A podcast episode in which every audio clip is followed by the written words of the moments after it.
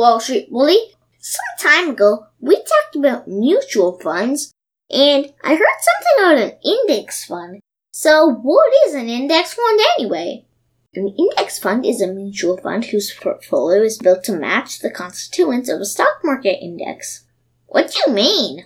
Each index fund is based on a particular stock market index, like the S&P 500. It buys all the stocks that make up the index and in the same proportion. What happens if there's a change in the constituents of the index? The index fund tracks the index very closely, so they would change their portfolio to reflect any change in the index. For example, if company A is replaced with company B in the index, the index fund would sell all the stocks of company A that it owned and buy stocks of company B in proportion to what the actual index bought or sold. Well, what are some advantages of index funds, if there are any?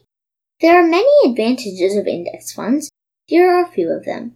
The first one is that index funds provide a broad market exposure because they invest in all the stocks that make up an index, so they're usually well diversified.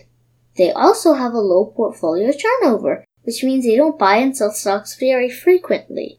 They also have low expense ratios or low overall cost because they don't have to pay too much money as brokerage thanks to low portfolio turnover and they don't have to hire research analysts that will do the research to decide which stocks to buy or sell. Well, what kind of return can you expect from an index fund?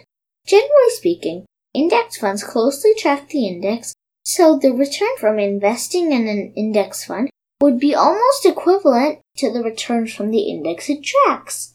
Who should invest in index funds? Index funds are less volatile in nature compared to individual stocks and give a good return over the long term. So, these should be a core holding of everyone's portfolios, especially in retirement accounts like an IRA and 401k. Thank you very much for telling me about the index fund Wall Street, Willie. You're welcome, Super Cooper. Remember, finance is your friend!